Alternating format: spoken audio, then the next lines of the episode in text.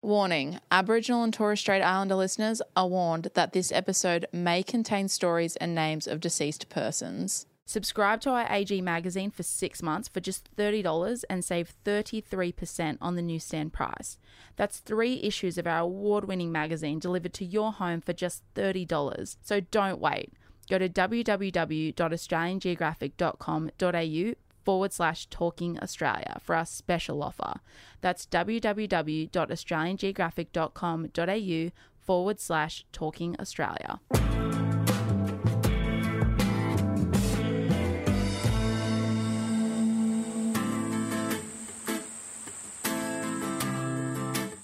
Hi, I'm Angela Heathcote, and this is Talking Australia, a podcast by Australian Geographic. Today, I'm talking to Professor Lyndall Ryan. Lyndall is an Australian historian who has dedicated her life to uncovering Australia's dark history. In 2017, Lyndall released a digital map that recorded massacres of Aboriginal people by white settlers. That map went viral and has turned into a national project. Lyndall also talks about the infamous history wars and this new era of truth telling. So I'm really excited to be talking to Lyndall today on this episode of Talking Australia. Lyndall, thank you so much for taking the time to be with me today. It's a pleasure.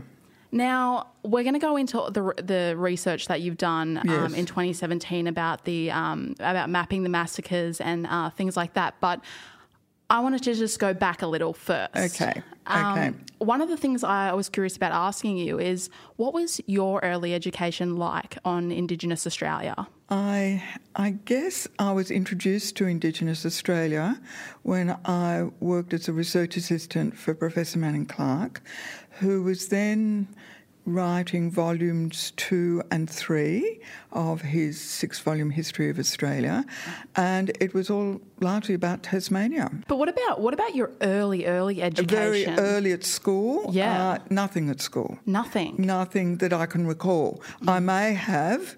I know. Uh, I was told when I think I was in primary school that when I grew up, there'd be no Aboriginal people left in Australia. that wow. they were all on the brink of extinction. I wasn't uh, curious enough then to ask how did that happen. Right. Australian history wasn't really taught. We were taught about Captain Cook. We were talk about we were taught about the First Fleet, but not much beyond that. It was a lot of British history about the history of Britain, but nothing about Aboriginal people. Right. And when was It seems extraordinary now, but Yeah. yes, but you know, and we had no interest in Australia. We were all obsessed with European history Right. and British history. That was where the excitement in history was, and Australia, nothing happened. It was boring. So, and I do recall in my final year of my arts degree at university, uh, we were told we had to do a segment on Australian history. But we had this very eccentric university lecturer, and he was obsessed with the First Fleet.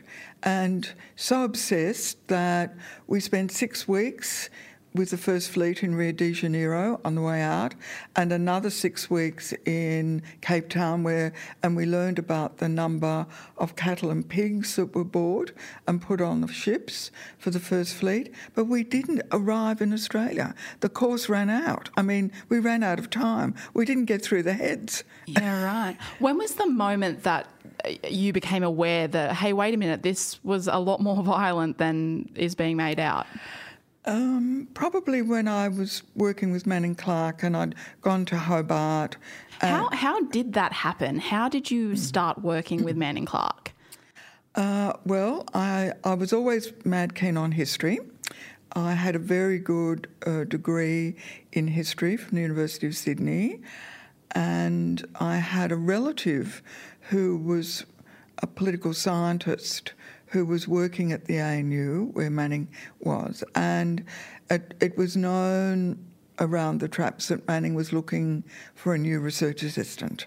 And so my relative called me and said, Why don't you come down to Canberra? You love history.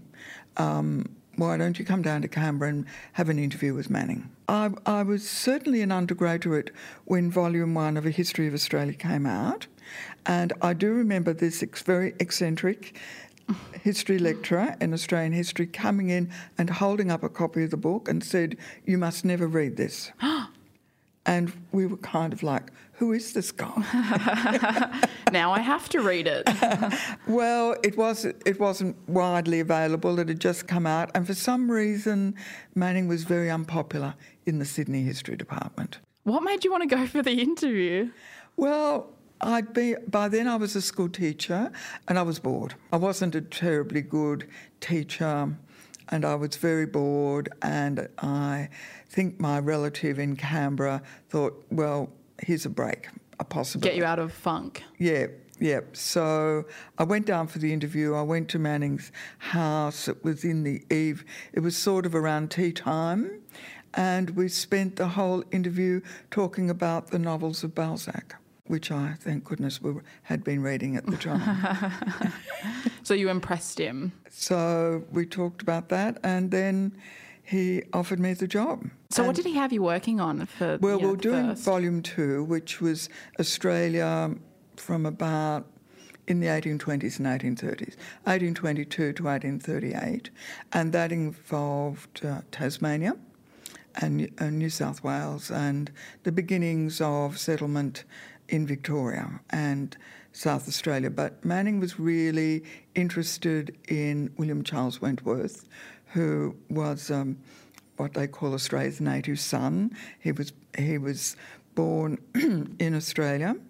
Uh, his father was uh, an army officer and his mother was a convict, although it wasn't known at the time. It was hidden, and I didn't know at the time. William Charles Wentworth had uh, gone to school in England and then come back to Australia and gone across the Blue Mountains with Blaxland Law. He was the Wentworth of Blaxland, Lawson and Wentworth. And then he went back to Cambridge and studied law and wrote a book um, on Australia. And then he came back to Sydney and started a newspaper, The Australian, in 1824. And Manning was very interested in what drove this man.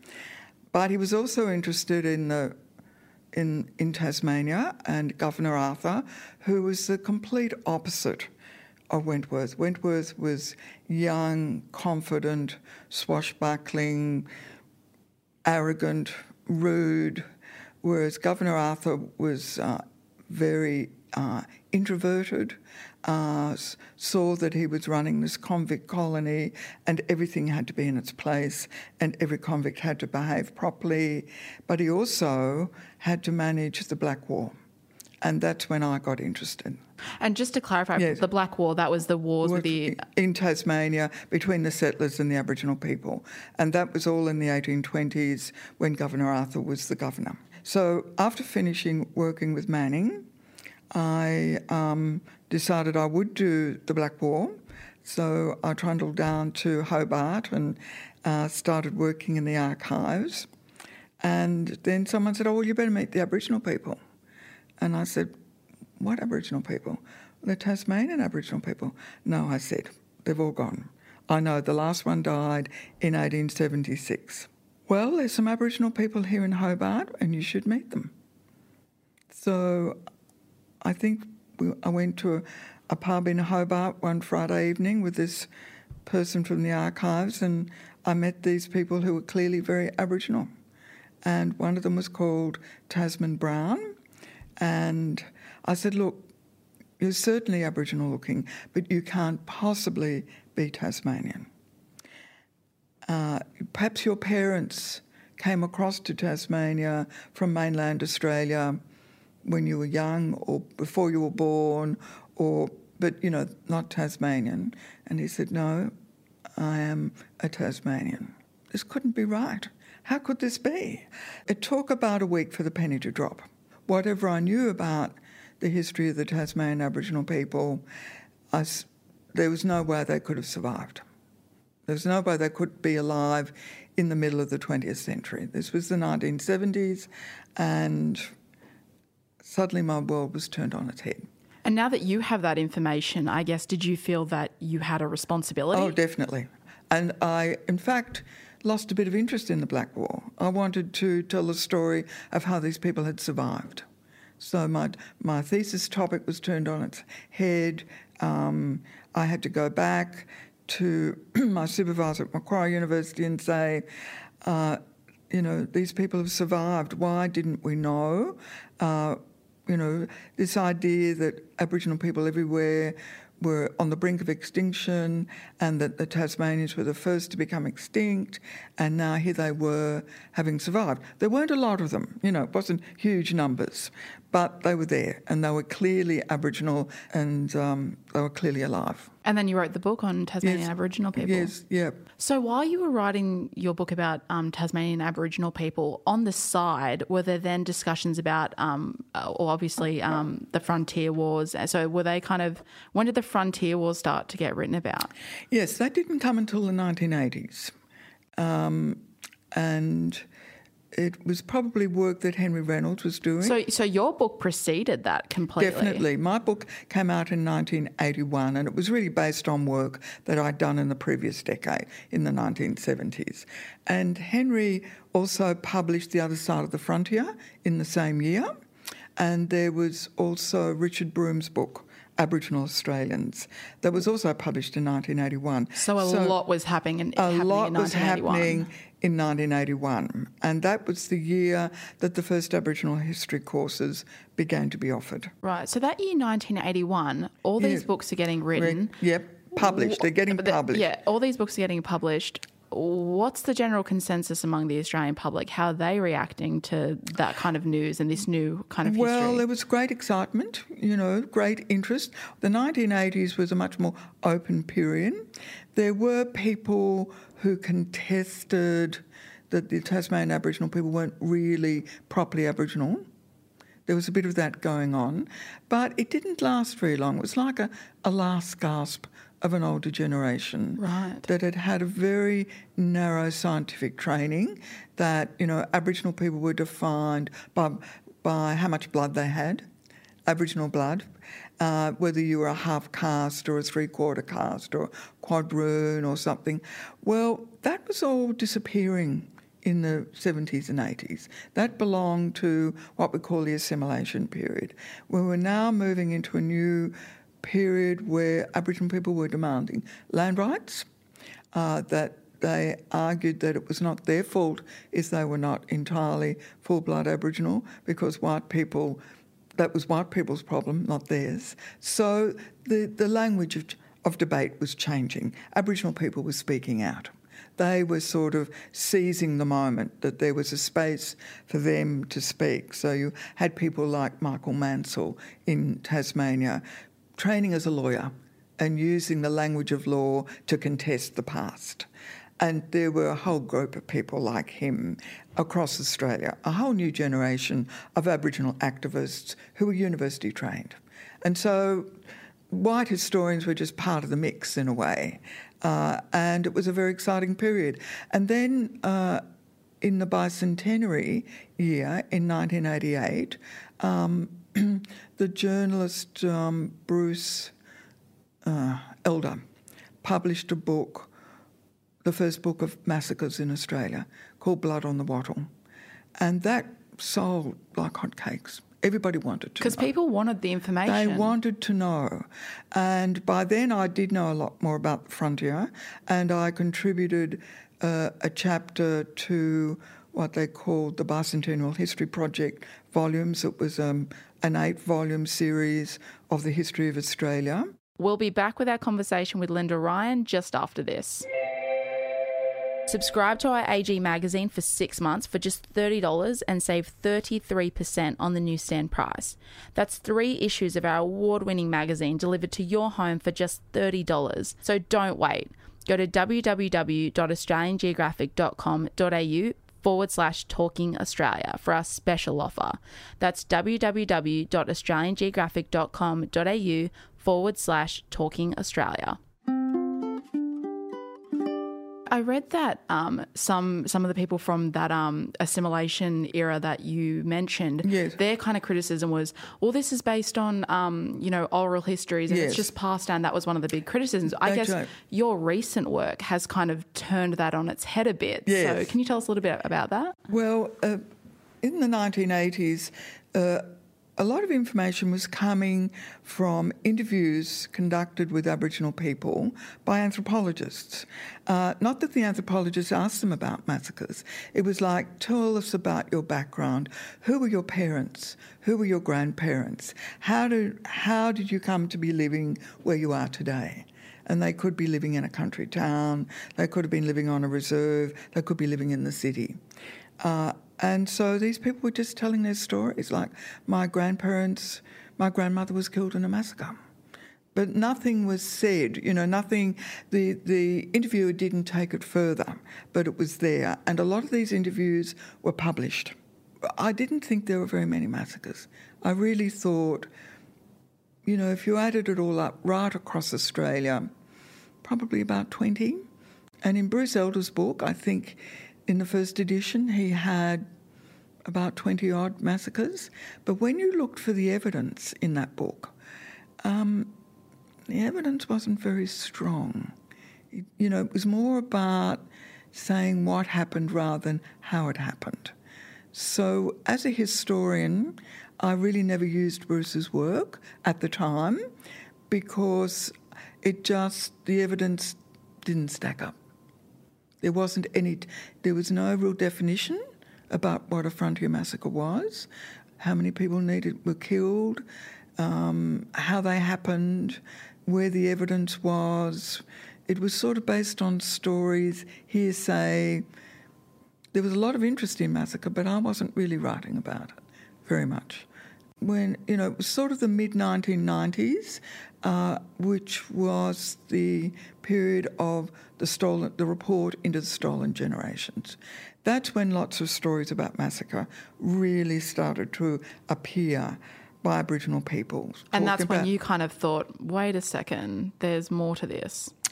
No, not at all. It wasn't until Keith Windschuttle came on the scene in the year 2000, and that was during the Olympic Games. He published a series of articles. I knew Keith reasonably well. We had a lot of mutual friends, and he wrote these articles sort of saying that historians had invented massacres.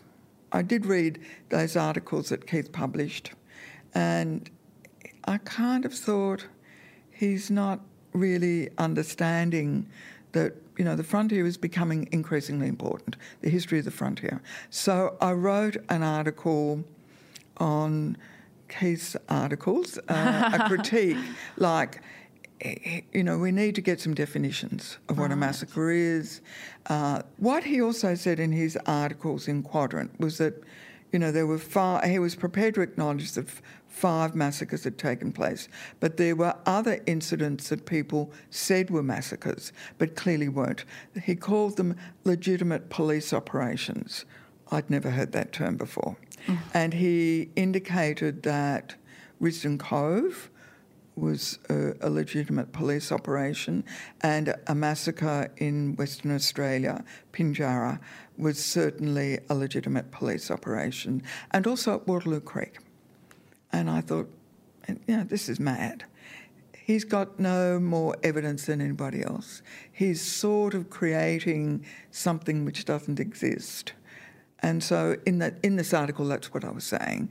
Did you feel that it would f- like flare flames? No, no, I thought it was cutting it, sort of dousing the flames. Right. It was designed to douse the flames of madness, of Keith's madness. and there were a couple of public events, of a minor public events following my article and Keith's articles. My article would have come out about six months after Keith's articles. So it would have been the year 2001.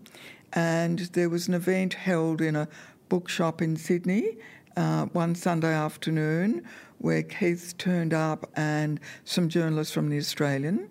Um, and on the other side was the bookshop owner and a, a couple of other local historians, not academic historians, and it was like the bookshop owner said, "Look, I've got found all of these books of histories from the 19th century, and they all say massacres happened." And on the other side, we've got Keith who say they didn't happen. So, how are we going to address this problem? And I turned up to that. And then Keith looked at me and he said, And I'm writing a book to show you that everything you've written, you've invented.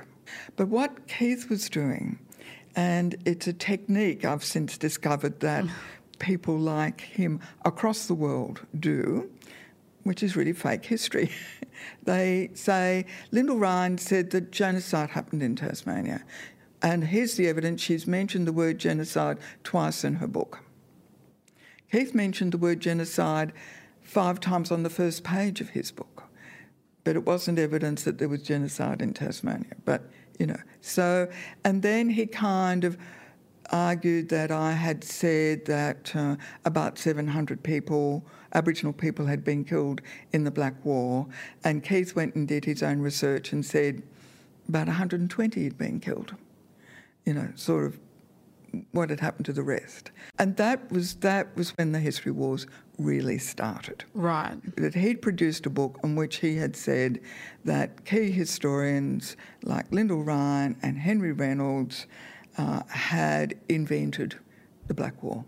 So the history wars really in Australia were really focused on, I mean, Keith Tas- and you. Yes, and, and Tasmania, and it was all about Tasmania. All about Tasmania. Wow. And so, I mean, when did I guess the massacre map first come into your mind? Well, and and, and yeah. also explain to us what what that is. Yes, the massacre map is much later. The massacre map didn't begin to take shape uh, the idea didn't, didn't happen until about 2012 when I was doing a new version of the Tasmanian Aborigines, and I had lots of maps in my book, um, which with dots where the massacres happened.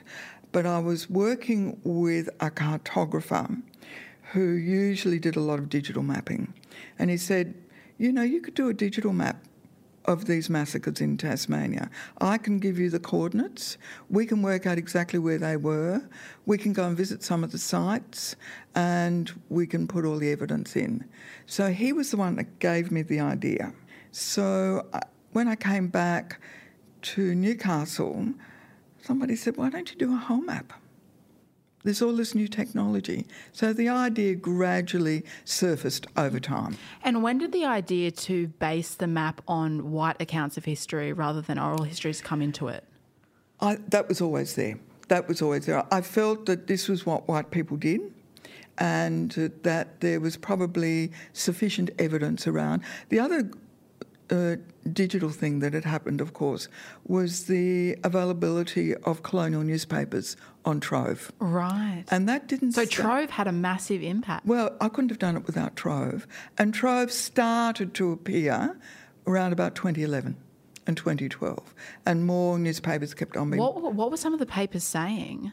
Well, they were recording, you know, a group of army officers went out today and came back and said that they had killed eight people. In very upfront, very upfront. And I guess that's pretty hard to argue with. Yes, and, right and the detailed paper. reports that were available in the archives. So, you know, people were very open about it. And right up probably until the Myall Creek massacre of 1838, where seven of the perpetrators were convicted and hanged, uh, the newspapers were full of massacres. So the newspapers gave me great confidence, knowing that they were available and I could access the newspapers from my computer in my office rather than having to go to all of the various places, um, libraries where these newspapers were held. Mm. And tell us about the moment that you published the map online officially. What yes. was that like? Well, that was 2017. That was in July, and I had prepared for that. The university's media unit were very anxious to um, have a formal launch, and we launched it at a big history conference being held here in Newcastle in July 2017. So it's precisely about two years ago, and this was stage one of the map uh, it uh, had about 172 uh, sites on the map in eastern Australia. So it was really just to give people an idea. So it's far more than the 20 that was reported in the 90s. That's right. Oh, yes, far more, far more. And people had been, there were, there had been various other maps published, um, wall maps published uh, during, you know, in the previous uh, decade, but they didn't have enough evidence. There was no definition of massacre. And, what was your definition? Uh, is the is the indiscriminate killing of six or more undefended people in one operation. And we decided on six because most Aboriginal communities in their the smallest communities are usually in groups of 20. And if you kill six people from a group of 20 in one in one operation, it's what is what's called a fractal massacre. It prevents that community continuing on as they were. Their ability to hunt food, their ability to perform ceremonial, their ability to reproduce uh, is is changed forever. They're also immediately vulnerable to further attack, uh, and also they also become vulnerable to disease. That was the other mm. thing I discovered that this view that Aboriginal people had died out from disease was was very, was the dominant view, right?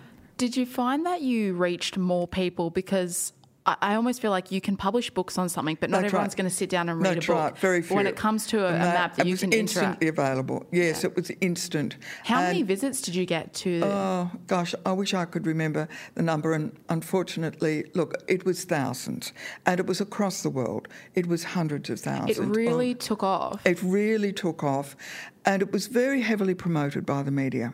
Uh, all of the main, all of the digital um, newspapers in Australia picked it up. They put in the website. You could click it on yourself. You could click onto a site. You could find the information. People loved that. And the response was fantastic. Within about. What was Keith's response? That's what no, nothing. There has been a deafening nothing. silence. Wow. A deafening silence. When it comes to the map, how mm. many massacres were recorded? On the first uh, stage of the map, uh, released in July 2017, we had 172 sites. That was in Tasmania, Victoria, part of New South Wales, and a little bit of Queensland. So it was our very first attempt to show that if you really do the research, you can actually find first class evidence. We also, on the map, had um, a star system. If you had, you know, at least three different kinds of corroborative evidence, you got three stars. If you had one or two, if you had two different kinds of evidence, you got two stars, and if it was one form of evidence, one star. What I was doing was having the one and two stars was encouraging the general public to find me more information. Right. And that's what they've been doing. The map took off like a rocket people were contacting me within hours. Hours. Saying, I've just looked at that site up in northern New South Wales, I've got more information. Or, Did any of the ancestors contact you and say, I actually think I'm related? Like no, to, no, no, no. These were all white people contacting us. Uh, it was often people who'd lived in an area for a long time, done a bit of their own research, knew the area quite well, uh, uh, and knew of somebody who might have written about it or might have, a newspaper article that I hadn't managed to track down. So it was all about that. Or they were saying, why haven't you got the site that I know about on the map? Here is my information about a site you haven't got on the map. So it became a national project. People. Uh, were wanting to provide information. But in the first instance, it was largely white people. But they did want to know. They had done a bit of research. It was a regional project. It was a project about regional Australia. People from the cities weren't writing to us. People who lived out there where the massacres happened. Right, and they were the ones who were writing to us and saying, "Here's more information. I have a, a diary from an ancestor. here's, here's the copy of the diary, or uh, here's a photograph that my ancestor took in the 1920s Right. of the site. And what did that new information that culminated into stage two of the map? It helped. I mean, I was still doing. We'd published stage one because we've been working on it for a couple of years, and I thought if I don't start putting sites up there and getting out there, it will never be finished. It's a project that, of course, will never be finished. So stage two came out last year uh, in 2018, and that had an uh, an added 80 sites on the map. Right. And that took us also into the Northern Territory and South Australia. And so now we have, I mean, will the stage three be WA? Yes, stage three, which will come out in October, uh, will include sites from WA. We have about 50 sites from WA and sites, new sites from other parts of Australia. So I think we're probably going to end up with about nearly 400 sites altogether. At that point, I think I'll call a halt. I think I've made the point. You know, of course, it will take me to the grave. How are you hoping people use the map? They're using it all the time. They're using it in schools. Everybody's got a computer, so we get we get um, since stage two has come out, we've had more than 800 people contact us directly with new information. Right. So it's very much a national project that people want to contribute to. If you're interested in seeing the map, the link is provided in the bio for this podcast. Um, Lyndall, my last question is Do you feel that your map, I guess, has ignited a form of or a new form of truth telling where Australians are more open to and want more information on these things? Oh, definitely. The map coincided with a lot of other new work coming out by Aboriginal artists like Judy Watson. Uh, there's a whole range of Aboriginal and non Aboriginal artists who are doing that. Uh, photography is revealing where some of the sites are. Although I've always been very nervous about that, Aboriginal people have asked us not to give the actual coordinate of the site because many sites get desecrated even today, and many of the sites still contain human remains, and many of them are very sacred sites for Aboriginal communities. So while there has been a new kind of truth telling about the past, we're still grappling with how to manage it, how to understand it. Certainly, the uh, negative parts of the history wars do seem to have moved on. I think it's been shown that those people who were massacre deniers have now been shown that you know that they've seemed to have disappeared. They're not they're not engaging. Perhaps they will start to engage again, but over the last two years, there's barely been a ripple. Of all of the people who've contacted us about the map, we might have had half a dozen who might not have agreed with what we're doing, but that would have been out of thousands of people who've contacted us. There is an enormous interest on the part of Australians in wanting to know that truth telling is really important. And I think that uh, with the Uluru statement from the heart, people are really more aware of what's been happening. But a lot more Aboriginal people are telling their stories. As I'm as the map moves more into the 20th century, I'm relying more on published interviews with Aboriginal people for evidence. Uh, in the Coniston massacre of 1928, for example, where we think about 300 people were killed over a period of several weeks. It's the stories of the survivors who can tell you exactly how it happened, whereas the official report doesn't say very much at all. It, it's minimal information. So Aboriginal people's um, stories are filling in the gaps. Uh, you know, where it was on the river, uh, which, which campsite, what time of day it was, uh, which is very important. Aboriginal people know that, which water hole it was. It wasn't that water hole, it was that one. And that one is more important for various reasons. So we're learning about the history of Australia. I see the map as a new history of Australia.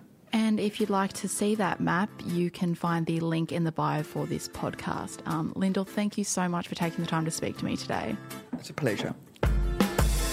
That's it for today's episode of Talking Australia with Lyndall Ryan. If you have questions or comments, feel free to reach out. Write us an email, podcast at australiangeographic.com, or find us on Instagram at Australian Geographic.